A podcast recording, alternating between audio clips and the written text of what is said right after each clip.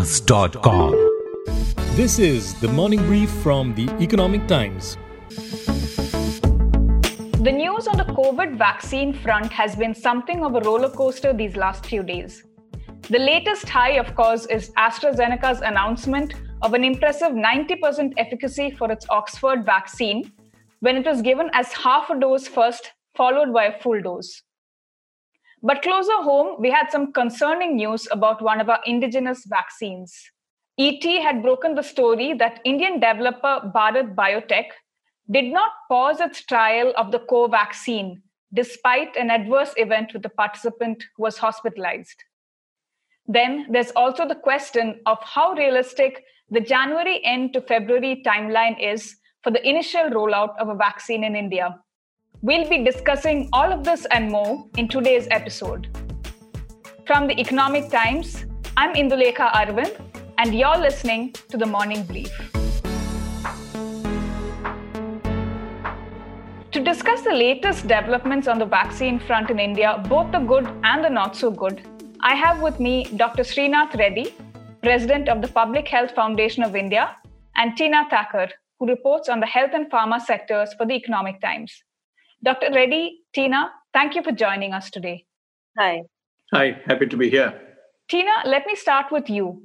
You reported in a front page exclusive the other day that Bharat Biotech did not halt its vaccine trials, even though a participant in the phase one trial fell ill. The company later clarified that it had reported this incident, but how serious is a lapse like this, and what's the usual protocol? So, the adverse event occurred in a 35 year old participant, uh, which had no comorbidities. Uh, the participant uh, was at Western India site and was hospitalized with viral pneumonitis after being administered with the vaccine. So the incident happened in August when the company was doing its phase one trial.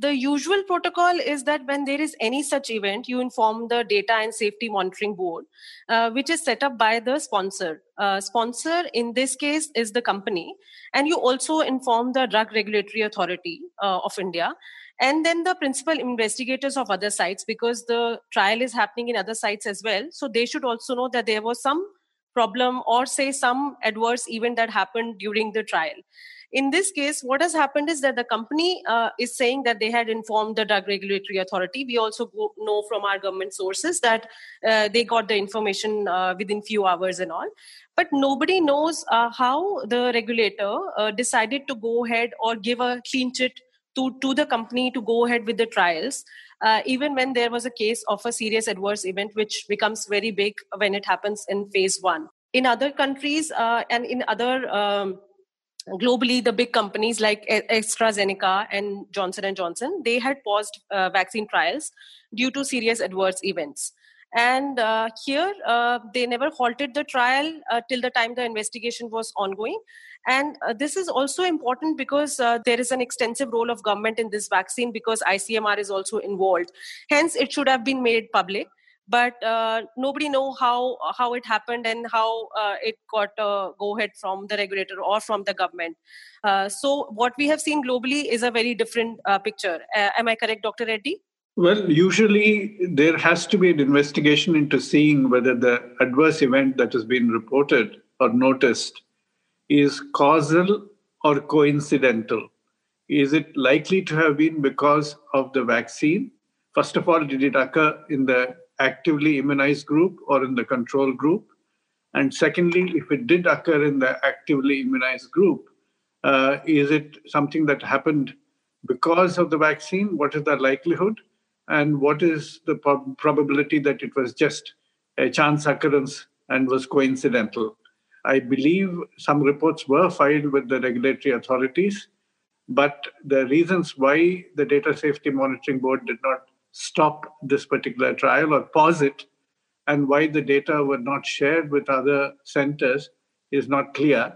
But they say that uh, all the stipulated procedures have been followed and the regulatory authorities of India have not really uh, uh, observed any uh, breach of uh, stipulated conduct. The fact that the trial proceeded means that it was not considered to be A, either serious enough, or B, that it was not considered to be causal. So I'd like to discuss this particular vaccine a little further. Now, the company has said that Covaxin will have a 60% uh, or so efficacy. Dr. Reddy, could you tell us what this means? Because uh, as we've read that both Pfizer and Moderna vaccines have uh, an efficacy of over 90%. Well, basically, the World Health Organization and many of the national regulatory authorities in several countries initially set a sort of standard uh, for declaring a vaccine to be efficacious. They said a 50% and above success rate would be adequate, with a minimum lower bound of success being 30% in a 95% confidence interval. So initially, the expectations were set a little low because it was thought that in such a rapidly spreading infection, which is of pandemic proportions, even that success rate would be adequate. Now it turns out that the recent claims of over 90% success in the other vaccines is really heartening. But of course, these are interim results, not yet published, not yet scientifically scrutinized, uh, and certainly not checked by regulatory authorities. So we still have to wait and see. Okay. Okay. So as as a layperson, we shouldn't uh, really judge that A is better than B at this point, right? It's it's a little too early it's too early. I mean, at the moment, we would only say that these are claims that are being made, but they warrant rigorous scrutiny. There is certainly a cause for hope, but no immediate cause for exuberant celebration. Okay, I think hope is what we're all looking for at this point. Uh, coming to which, there was another story in the Times of India that India is likely to get the Oxford vaccine as early as end January. Dr. Reddy, what does that timeline signify, considering the phase three trial results are not yet in? And if you could also tell us what we concretely know so far, and I'm emphasizing on concretely, about who will get it first and whether uh, you know direct procurement by private parties is possible. Well, as the cliche goes, the proof of the pudding is in the eating. Unless these phase three trials are completed, Mm-hmm. And the data are fully out in the open in scientific journals and submitted to the regulatory authorities who will scrutinize it thoroughly and pass the vaccine as being effective and safe and fit enough for administration to the public. We cannot really say what the timeline is going to be, but the projections are that by end of December, possibly the regulatory authorities would have an opportunity to look at the completed trial results. Okay. And by the time the scrutiny is over, it might be January. The question is how do we actually prioritize? It can depend upon two criteria, one or a mix of both. One is essentiality criteria, that means people who are like health workers, other essential services, security services will be prioritized first because they are the ones who have to keep the system running particularly for health protection and even for some economic and security services. Yes. The second is, of course, the vulnerability criterion, in which we say, okay, people who are at the highest risk of severe infection and possibly death uh, should be the ones protected. Those are the elderly and those with comorbid conditions. If we have a fair amount of supply, we can cover both these groups and then proceed to the other groups. If we have a limited amount of supply, I think the essentiality criterion will take the first place and then we'll get into the vulnerability area. What about the possibility of private procurement? Because I understand that companies are also trying to procure a vaccine for its employees whenever it becomes available. So, uh, what is happening is that uh, everybody knows that the vaccine will be given to people in a staggered way. So, there is no question of being uh, available off the shelf at pharmacies in the near future, like you go and you get it. It's not going to happen. Uh, presently, what is happening is that the government is uh, not looking at a scenario where everyone will uh, go to a pharmaceutical shop and gets the vaccine. Uh, that kind of availability, uh, I think, won't be there until next year, or say at least the next six months when the vaccine gets introduced. So the government is in touch with the vaccine makers and will fully utilize the domestic production capacity. So whatever is the production capacity is all tied up. It will be all mopped up by the union government because they are to give it to uh, the healthcare workers and people with comorbidities and all. So that's the priority areas uh, and priority uh, people that they have. There is a list that they have formed and the vaccine will be given to them and not to everyone in the country so there is no question of any surplus left for pharmacies Uh, this, of course, is, looks like a very uh, daunting task, uh, and it'll take a, a, long time, maybe a year or even longer. Got it. We also had uh, Serum Institute's Adar Poonawalla remark recently that the Oxford vaccine will cost about 500 to 600 rupees, while for the government it would be around 200 rupees. Now, considering the vaccine, as you just mentioned, is supposed to be uh, taken in two doses, uh, doesn't that mean a rather expensive rollout if the intent is to cover the majority of the population? It can be a very expensive affair uh, but it is also that you know it may become more effective. So uh, this so which would mean uh, that you would not require uh, uh, you know two doses. So the availability becomes easier. So if we look at this question from that point of view it means that the accessibility will be more more people will be able to get it so at present, the government is uh, working out at the uh, basically they are looking at for large majority uh, to make it free or a, or at a very low co- cost, maybe around one to two dollars. That's what they are looking at. Uh, but it will depend upon the type of vaccine available uh, and also government may cross subsidize it if the vaccine comes into the private market. All right. And uh, dr reddy do you feel the government should have entered into agreements with uh, vaccine manufacturers uh, like pfizer and moderna like you know countries like the us have done for instance? Would that have changed things or, or are we doing what is best for us considering our domestic situation well, I think the Pfizer and Moderna vaccines are really not going to be part of our major vaccine rollout in any case. Even if they're going to be procured, they'll be procured only in small quantities because of both the cold chain considerations and also the price considerations. Mm-hmm. Uh, the Pfizer one requires minus 70 degrees or uh, even more severe freezing conditions, and the Moderna one is minus 20. And the prices are also a little prohibitive. So I think the bet is going to be on other vaccines becoming available. Okay. And some of them are going to be produced in India. Some of them will be licensed for manufacture in India, even if they've been developed outside. And some may have to be imported. But I think those are the deals that are being done also by the companies directly with the foreign uh, developers and manufacturers. So I think there is a hope that in by whichever the route we need to take, and possibly we may have to take uh, all the three routes. Uh, we will have an adequate supply of the vaccine. But what will be the volume of production and procurement over a period of time? That will determine the supply chain rollout. Hmm. There are new developments on the vaccine front nearly every week now. To round off our discussion, what are the topmost concerns for India that remain unanswered and which the government might do well to clarify?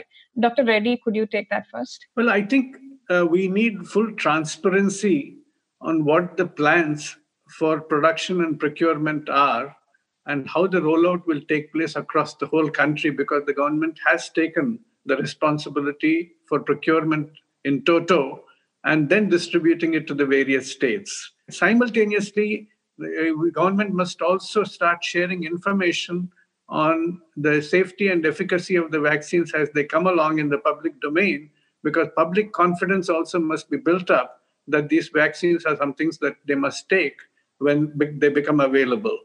Is that a concern, uh, do you think, Doctor, that people might have a doubt? Uh, well, uh, it appears that many Indians do not have uh, much hesitancy about taking the COVID vaccine because everybody wants to get on with normal lives and early restoration of that uh, normalcy is likely to happen through the vaccine route. We need to take people into confidence because ultimately it is the local community networks that will reinforce healthy behaviors, whether it is wearing masks or whether it is accepting vaccines. And it's uh, important that we actually uh, build that public confidence and participation right now. We need what I call people partnered public health in every aspect of COVID control. That's a very important point you mentioned, Dr. Reddy. Teena, what about you? What do you think uh, the government would do well to clarify? So, the uh, decisions which are being taken by the government currently are uh, related to logistics. Uh, the concerns are about the availability of uh, syringes, needles. Uh, given the population, it has to be given to a lot of people. So the cold chain, how will it will how will we have the manpower and how do we train them to give the vaccines? how do we sensitize the public for the vaccine uh, it requires a huge uh, investment uh, from from the government even if because if they have to give it to people the suppose the healthcare workers or say people with comorbid comorbidities. Uh, they require a lot of investments. Uh, so uh, the government is working on that. I've also got to know that probably the the funds from pm care will be utilized in vaccination. Uh, so there is a huge amount of investment which is uh, going to be uh, taking place, and the costing and obviously they they have they are still working it out, but costing and other things uh, will occur subsequently uh, based upon the vaccine availability and the doses which we'll have to give and how we distribute it. And one more point I would like to mention here is the government must clarify who is going to pay for the vaccines.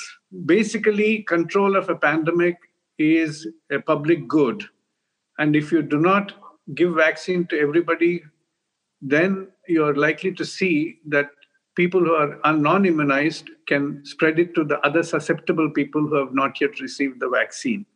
The, these are called negative externalities. So the government has to pay for the vaccine. How it is going to get it subsidized by the employers and others, it's a scheme that can be worked out.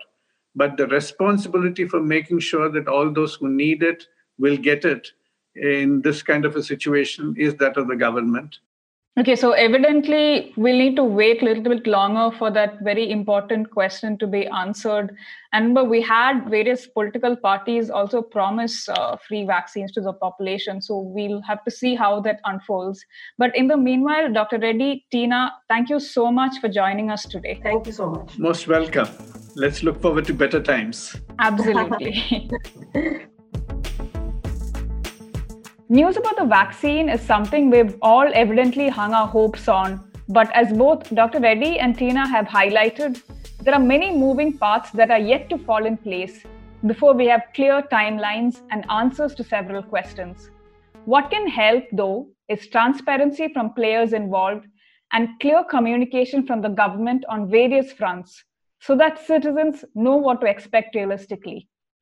Meanwhile, we at the Economic Times will be tracking each development in the vaccine race closely for our readers. That's it from me today. You're listening to the morning brief from the Economic Times, and I'm Indulekha Arvind. Today's episode was edited by Shashwat Mohanty and John Chacko and coordinated by Shashwat. I hope you enjoyed the episode. Do send us your feedback to the morning brief at timesgroup.com and share it on your social media networks. The Morning Brief airs every Tuesday, Thursday, and Friday. Thank you for listening and have a great day.